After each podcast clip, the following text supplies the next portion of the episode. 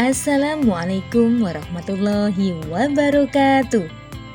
Bagaimana kabarnya sobat Narasi Pos? Kita jumpa kembali dalam podcast Narasi Pos Media. Narasipos.com, cerdas dalam literasi media, bijak menangkap peristiwa kunci. Bersama saya Titis Umnas dalam rubrik opini.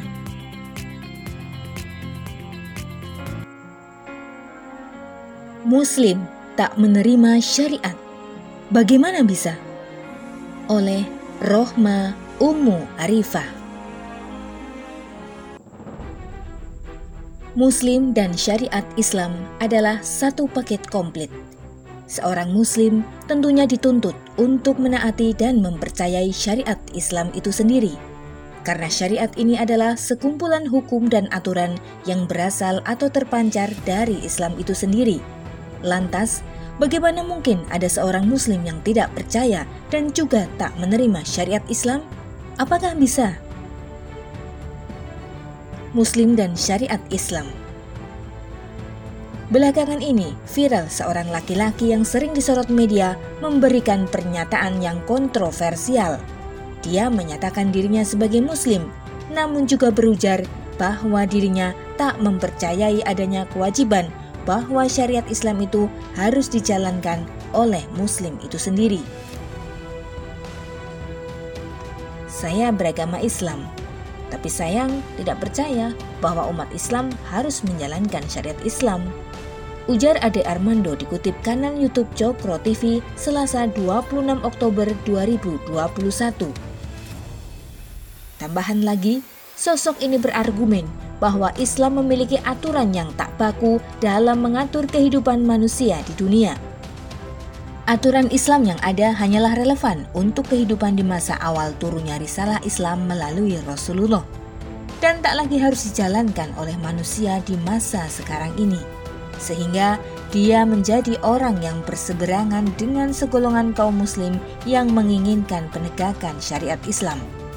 Ia pun menandaskan bahwa pemikirannya ini adalah buah kebebasan berpikir yang dimiliki oleh setiap manusia sontak saja pernyataan kontroversial ini mendapatkan tanggapan dari masyarakat.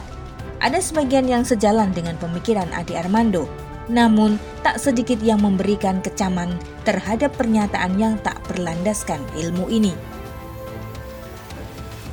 Buah sekularisme tak dapat dipungkiri bahwa umat Muslim saat ini terkungkung oleh sistem sekularisme yang mencengkeram mereka Mau tak mau, mereka dipaksa untuk hidup di bawah aturan sekuler.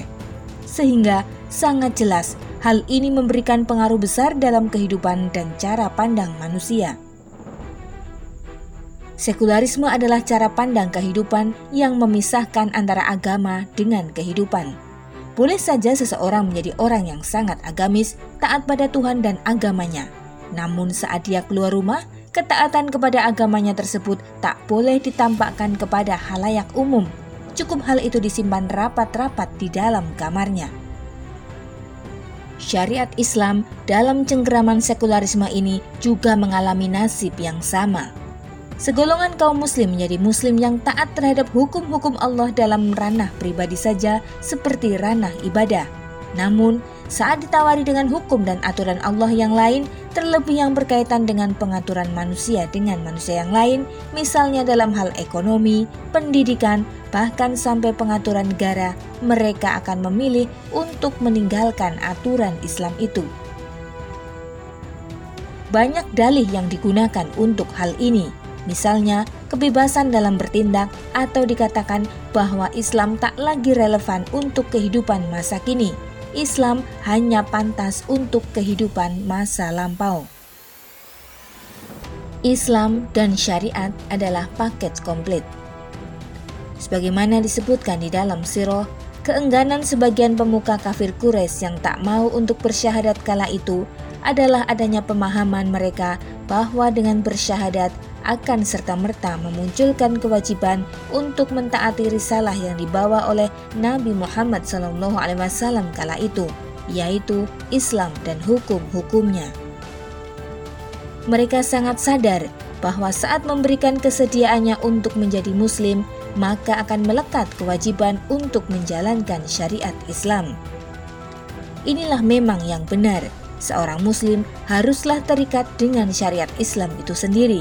Bahkan tak ada tawar-menawar dalam ketaatan ini. Sebagaimana firman Allah dalam surah Yunus ayat 108 yang berbunyi, Katakanlah, hai manusia, sesungguhnya telah datang kepadamu kebenaran, Al-Quran dari Tuhanmu. Sebab itu, barang siapa yang mendapat petunjuk, maka sesungguhnya petunjuk itu untuk kebaikan dirinya sendiri. Dan barang siapa yang sesat, maka sesungguhnya kesesatannya itu mencelakakan dirinya sendiri. Dan aku bukanlah seorang penjaga terhadap dirimu.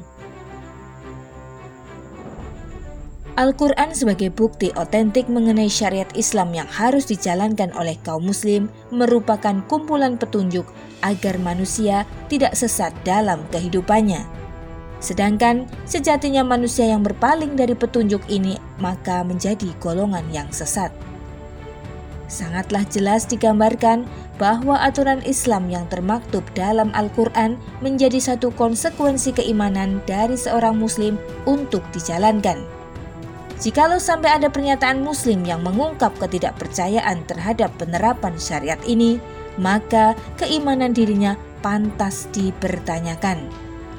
Bisa jadi ini adalah satu upaya untuk lebih menancapkan hegemoni sekularisme dalam kehidupan kaum Muslim, agar mereka tetap memeluk Islam namun menolak syariat Islam. Wallahu a'lam.